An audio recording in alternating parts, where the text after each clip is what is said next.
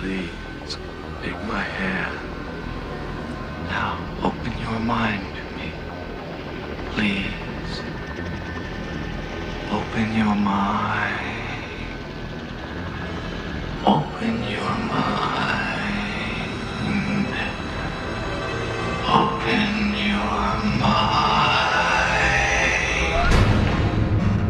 This is Monica Perez, waking Atlanta up to the real threats to our liberty every Saturday from 3 to 6, right here on News 95.5 and AM 750 WSB.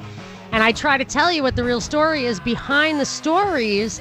And I'm not talking about, oh, this is the personalities behind the stories. I'm talking about the stories. A lot of it is true. The stories are true. The this that 24 7 news cycle, which repeats over and over again like that. If you ever like read a self help book, you see the technique where they repeat it over and over again, like the same exact thing over and over again to get it into your head. Like there's so much news. We could we could talk about all sorts of in-depth policies, yet the same stuff just on all across that whole 24/7 cable news cycle. Uh, and I say that those stories are picked and spun to drive home a point, to set an agenda, to influence, and not to inform. And so that's where I'm coming from. But who's doing it? Who is doing it? How? Why? If you listen to our podcast, my producer Binkley and I uh, do a podcast called The Propaganda Report, and which is now on a new URL, thepropreport.com. uh, we just did one that I have gotten actually emails. Whoa, there's a forum on our website now, so I get like a lot, be able to communicate with people in real time. It's actually pretty awesome. It's not full like join up, but it's gonna it's getting better every day. Anyway, so I keep getting these um, missives, whatever, people telling me they have to listen to the podcast like more than once. So I don't think anyone's gonna mind if we play some of those clips that we played because they were just so revealing in my opinion and also i think we might it might not even hurt to play it more than once right here on the show so people don't have to i've I also gotten like emails i've got to pull over to listen to you sometimes like okay that's that's going too far so i'm going to take it slow and uh and play maybe these things a couple of times but binkley can you remind me i'm uh there are different people talking in the different clips that you played for me. The next one, I believe, is going to be Richard Haass. Yes. Oh, so this is the CFR, not Yeah. the Brookings Institution. Oh, why was I thinking Brookings? Because I have a clip from the Brookings Institute Okay, also. all right. They're like sisters, in my opinion. They were established at the same time, which you pointed out around World War One. And I actually read the CFR roster. Like, and he talks again. about Brookings. Oh, okay. And it takes like, it really, my eyes go gloss over, but I like to read the membership roster. It takes like an hour of the CFR because you're you can look people up, but you could just like you see things that you don't expect to see. That's why Yeah. I found out Wesley Clark's like Tulsi Gabbard, who has been fighting the good fight uh, against a war with Iran. Um, let's hope that she is sincere. Once I see on the CFR, Maria Bartiromo. Uh, The Fox News. yeah, Okay. Yes. So I was looking, and the Brookings Institute, it's the Hoover Institute and the Brookings Institution, or Hoover Institution and the Brookings. I don't know. But anyway, those are big think tanks. Brookings. Brookings and the CFR have a lot of overlap with the people. But if you look at Brookings, it's so crazy to me that who sponsors them. It is just like global mega corporation after global mega corporation and foundations and countries. So, uh, to the extent these guys play by the same playbook, but the CFR, I mean, I think needs no intro- introduction. The Council of Foreign Relations, where Hillary Clinton said uh, was the mothership, where she goes to get her marching orders, and and Dick Cheney said, "I don't tell my constituents, but I'm a lifer." I was like, "What?" so it's not funny. it is sometimes. It's only because it's preposterous. So let's hear what. Um, all right. So who is this? What's the story? This was an event at the CFR called a Century of Think Tanks, and it was part of something called the 2019 Council on Councils, which is a really pretentious name. My God. the Council on Councils. Is this the one I don't think this clip is the one where he says, you know, like 100 years ago when it was clear that governments were not going to be in charge of governing, we entered the stage. It's like, ugh. no, but cold. that he also did say he says something, something like, that. that. Yes. All right. So, uh, without further ado, I have a lot of ado. So, all right, um, Rachel, please, I, I'm, I'm going to stop it probably halfway through, but get started, please, on clip two.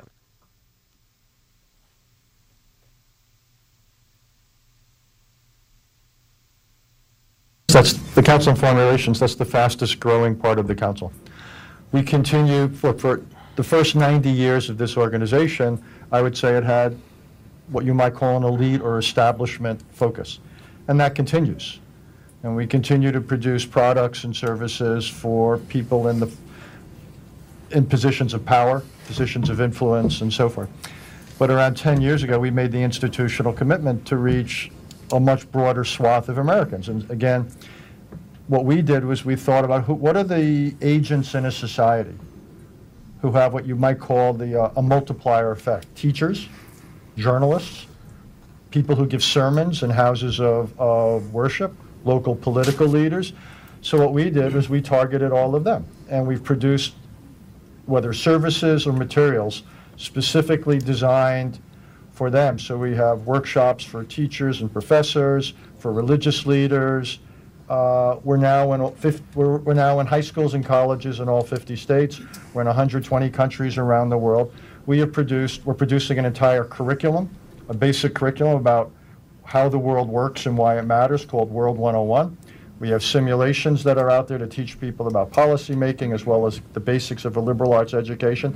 And I think the, the, the challenge is We've got to do all that at the same time we do the traditional sort of stuff hopefully do that better. Okay, Rachel, you can stop it now if you don't mind. Thank you. I'll finish it in a sec.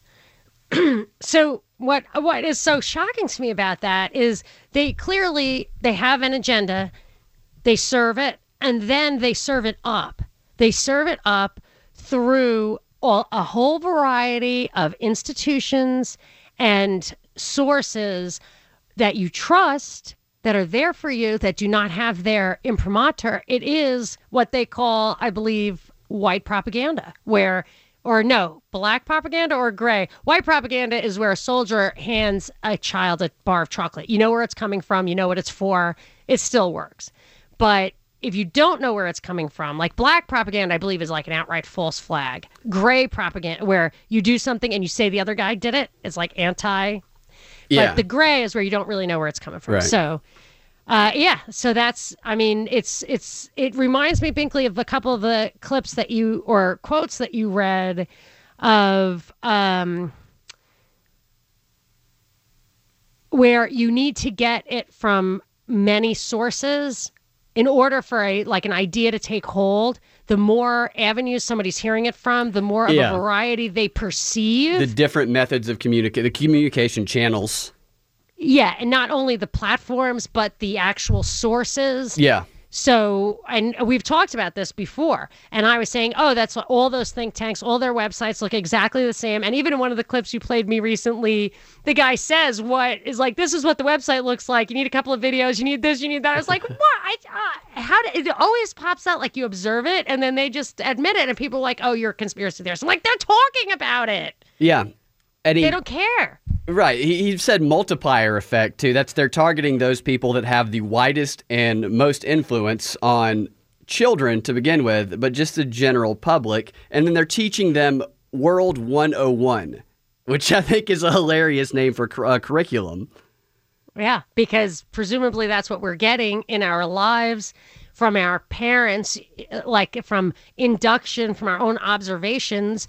But no they're they're making a subject of telling you how the world works how it's going to work yeah. for you. If it's not just brainwashing you but laying out the lay of the land if you want to see that's the thing that I, i've noticed for academia and, and everything like that where where it's purely political as opposed to economic. So if you are selling shoes on the internet and nobody buys your shoes, you go under. If people do buy your shoes, they go up. Although that on the internet, the search engine can change that. So say you're on the street corner selling lemonade and somebody's across the street selling lemonade or right next to you, the better lemonade or the better price or whatever is going to win, and you're going to fail no matter how much rhetoric you spew about you know marketing has value i get it whatever but but some of these things don't have that right so if you've got academics the i guess they have publish or perish but you can be wrong i always thought this about ben bernanke in the in the fed it wasn't the right or wrong that people debated about his zero interest rate and perpetuity policy it was whether he fully grasped the what I call the paradigm. What, what, what if he fully grasped what what academics said? Now that is where the rubber would hit the road, and there will be no accountability if it if it was a failure. But in academia, you can you can lay out that paradigm, and if your co-teacher fully grasps the paradigm, they could be made full professor with tenure because it's not about the reality which they talk about. They talk about in some of those clips. I highly recommend people listen. I think it was was it episode 151, I think. 155. Oh, okay. Never mind. I don't know. The one from I tweeted it. Ago. Okay, great. Binkley just tweeted it. So, yeah, I mean, the multiplier effect, that just it boggles the mind. Yeah, and these are the same people that are creating the curriculum for media literacy that we're hearing so much about, which is going to dumb down further the population. Well, I told you that I sat through a a high school intro to that a class like that and it was the three rules the three rules of sourcing research from the internet authority authority and authority not plausibility credibility and evidence. They didn't which, show a picture of John Brennan. This is where you get your information from. oh, they pulled up CBS News. there you go. Not, not that there's anything wrong with CBS News, but I would rather have. I think she wasn't Sharyl Attkisson on CBS News. That she, she was. That's where she got. She had plausibility, credibility, and yeah. evidence on when she broke Operation Fast and Furious. But now she doesn't have authority, so we shouldn't listen. yeah, her. now she's an anti-vaxer, and she's evil. Is she?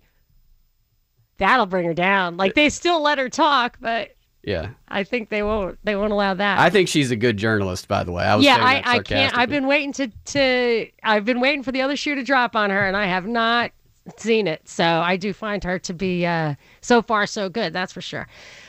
She's not one of these guys. But oh, this reminds me. Talking about preachers, if you don't preach what they want you to preach, I wonder if what I'm going to talk about next might happen. 800 WSB Talk. You can tweet at me at Monica Perez Show. Monica Perez. Wow, that was intense. On News 95.5 and AM 750, WSB. This show is always intense and uh, sometimes a little bit forgetful. Let me, I forgot to play the second half of that clip. Rachel, let's hear the rest of that clip. Uh, yeah, it's, it's, it's multitasking. But I, I think one of the lessons of the last couple of years if war is too important to be left to the generals, foreign policy is too important to be left to the foreign policy establishment.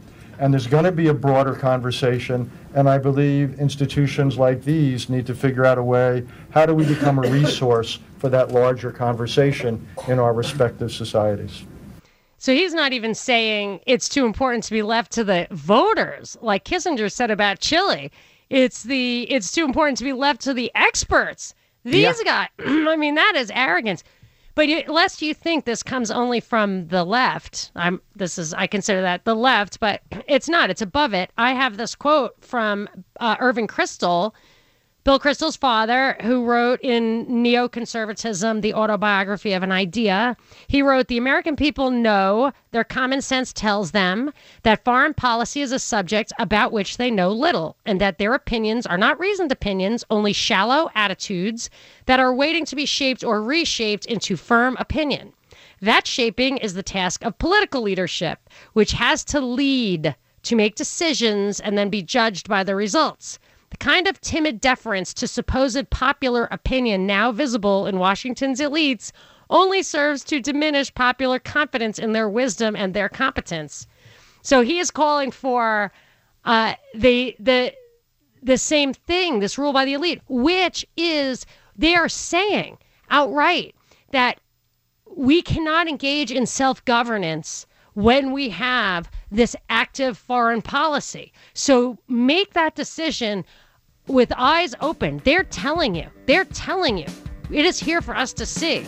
They are saying you cannot govern yourself in foreign affairs, but we're going to take your money and your mandate in the name of your right to self defense to get it out there. Uh, Binkley's got more gold for us after the break. This is Monica Perez. My father died when I was six weeks old. He was a fighter pilot in the Army Air Corps in 1943. My mother remarried when I was three years old, and he was the veteran of 25 bombing missions over Japan. He was a radio operator on a B 29. He was my father until he died at 92. Both heroes.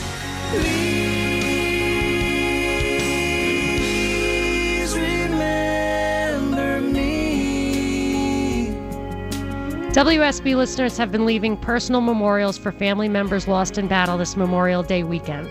You can do the same using the open mic feature on the WSB radio app, and we'll continue to honor Memorial Day with you all weekend on WSB. The last hour, I uh, read the story of Ross McGinnis, who got a Congressional Medal of Honor for throwing himself on a grenade to save uh, fellow soldiers. And in my research, I came upon two other names who also got Congressional Medals of Honor for throwing themselves on grenades to save other soldiers Corporal Jason Dunham and Petty Officer Second Class Michael Monsoor.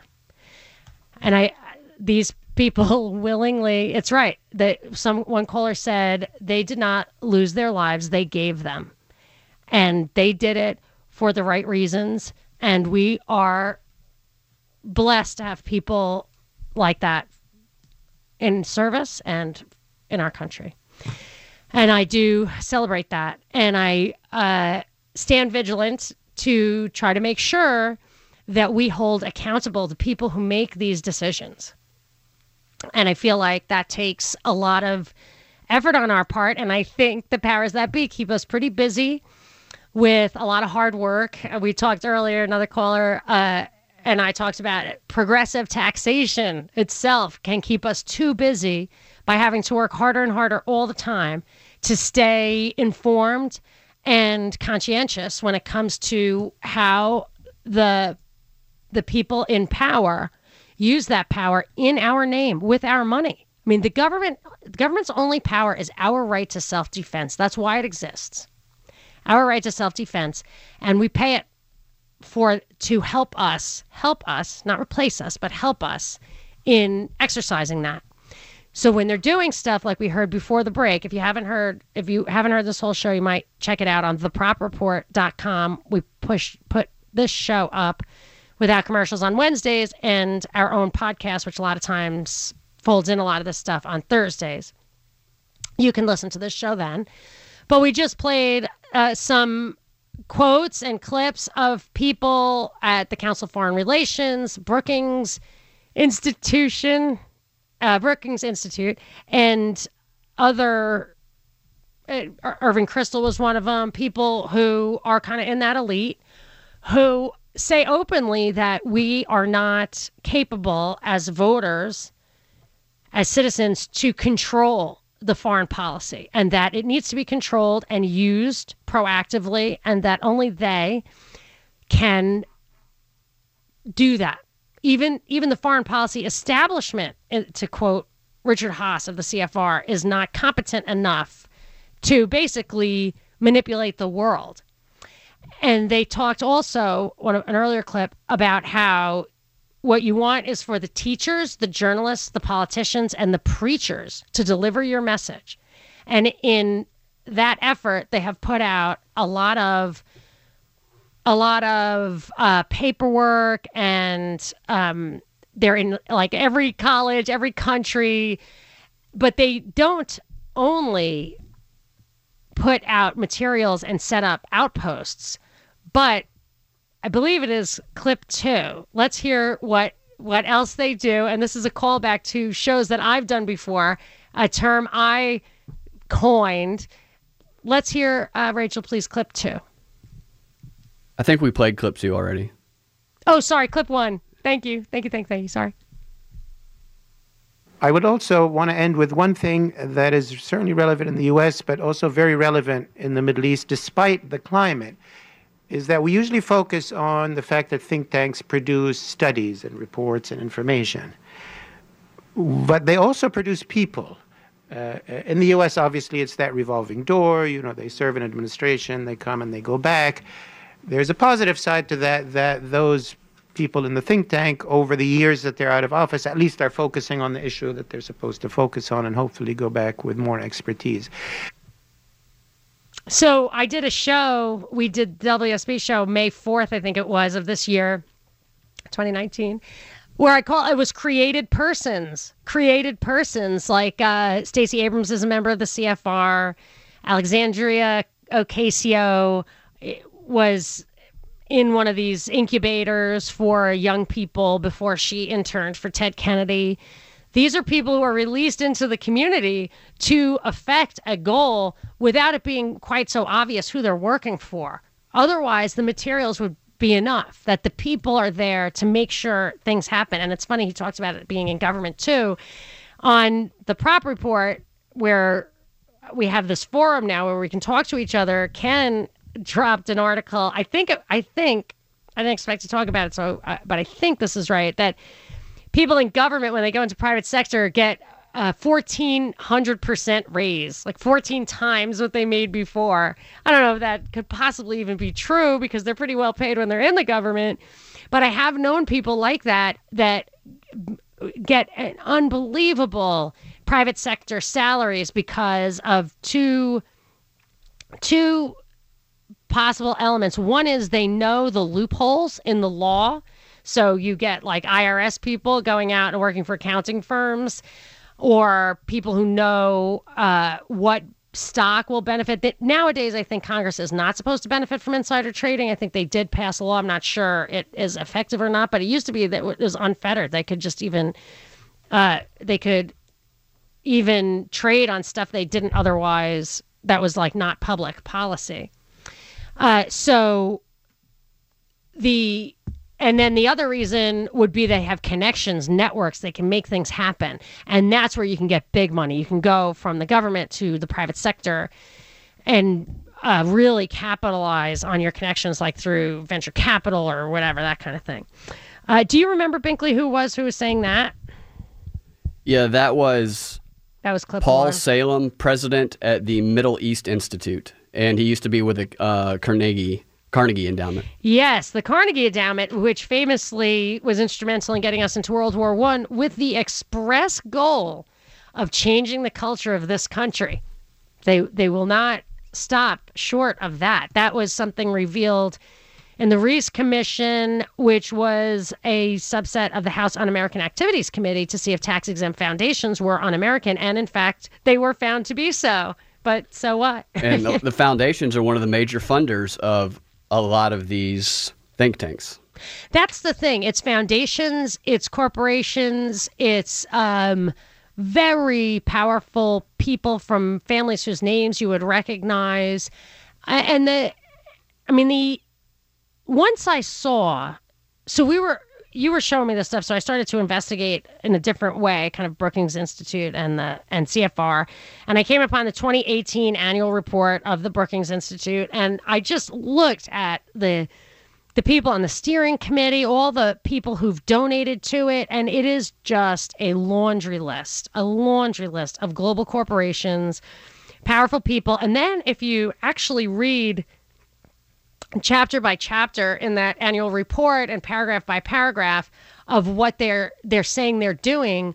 Uh, the two things that I just remember off the top of my head was the Trump's deregulation initiatives and trying to replace the Obamacare. Uh, they said they were like advising him every step of the way in that stuff. So I couldn't understand what what Trump's deregulation uh, initiative was. The only thing I could think of is just like trade and tariffs. You can pick winners with that stuff. You can decide who gets the advantage. And I was afraid of that, but I don't really have a smoking gun there.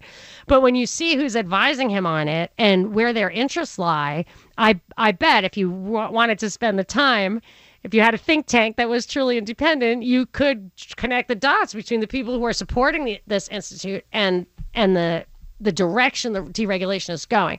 They were also kind of disappointed that uh, Obamacare reform wasn't to their liking, but they're hopeful because the mandate was eliminated, which I totally agree. I don't. It was the one thing, the most politically active I've ever been. I marched on Washington three times against Obamacare because I I, I want the government out of it entirely. Of course, repeal and replace is not my mantra. Just repeal and liberate. you know that would work. But should we? You think we should play another one, Binkley? What do you? I think we referred to the one about government playing a larger role. What was That was clip three, or is okay? clip three? And that's Richard Haass of the CFR, right? Yes. All right, Rachel, can you give me clip three? Do I need? This came at a time where, in the early 20th century, you had a whole movement to improve the quality of governance. Uh, Brookings was founded at roughly the same time. There was pushback against the spoils system. The whole idea in the government was going to play, as we saw in, in succeeding decades, a much larger role in American life. New Deal being in some ways what ushered a lot of that that in. But the idea was that we needed strong institutions in our society to help improve the or raise the quality of governance. And to some extent, it would come from within, but also it would come from outside. And whether it was a place to generate ideas, whether it was a place to generate uh, to develop talent. And this, it, you know, today we probably call it some version of a public-private partnership. But again, the idea was part of this what then meant the progressive movement, good government movement, the Goo-Goos. But this was a, a powerful idea in early 20th century America, essentially part of the professionalization of government, which was going to take on an ever larger role in American economic life, in American political life, and in America's foreign policy. There are a couple of buzzwords in there that did not trigger me the first time I heard it, but they do now. Which ones? Well, uh, he said it's part of the progressive movement. Yeah. And that it was like a public private partnership. Yeah. So people think progressive is super left and public private partnerships are libertarian. I'm opposed to both of those things. And I always called the progressive movement as a way for industry to capture government. And then the third thing was they call professionalization of government. That's a technocracy. I mean, Uh, that yeah. that's totalitarianism.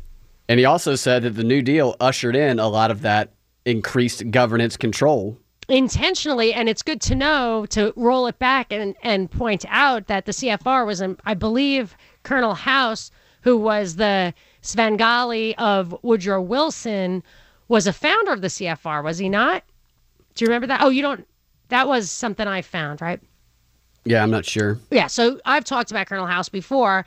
He was the puppet master for Wilson and it was it was at that time they decided that you had to have kind of control over the State Department and that was it. And if you had a captive president, you could really control all this stuff. And I've always highlighted FDR as the next generation of that captive president. It's it took Yeah. them a while to really get hold of it, and this is the outgrowth of that. So this is the CFR talking about how good the New Deal was for that. And, what do they talk about now? The Green New Deal. The Right. progressives. and Oh yeah, I saw a picture, like a Photoshop picture of AOC next to FDR in a like horse and wagon. Yeah. you see that? Oh, is that a meme that's making the rounds? All right, so let's, let, let's wrap it up after the break. This is Monica Perez. Monica Perez. Yeah, well, you know, that's just like uh, your opinion, man. On News 95.5 and AM 750, WSB. We are wrapping it up after uh, a very interesting and intense show. A lot of smoking guns, a lot of emotions. If you want to hear it, you can go to thepropreport.com. We put it up on Wednesdays, commercial free. And then we also do our own podcast. Binkley, my producer, and I do a podcast that we put up on Thursdays. So check that out. We will be back next Saturday from 3 to 6 right here on WSB. And uh, I have to say that was a very interesting ride we took. I mean, Binkley, I want to know kind of if there's any anything we left out on the on the smoking gun front? What's your upshot as we listen to the CFR and I had stuff from the Brookings Institute and other places where they're kind of open about about they are pushing their agenda and they're doing it outside uh, what's legitimate government. They're very casual about it because they depend, and you mentioned this earlier, they depend on public ignorance of these foreign issues and they keep us fighting domestically to keep us ignorant of these things. They don't I want us asking questions. Yeah, and I've actually noticed, like the guys love it. It's far too important. Foreign policy is far too important to be left to the foreign policy establishment, which is a play on Kissinger saying the government, the president, who is president of Chile, is far too important a question to allow the voters to decide. Yeah.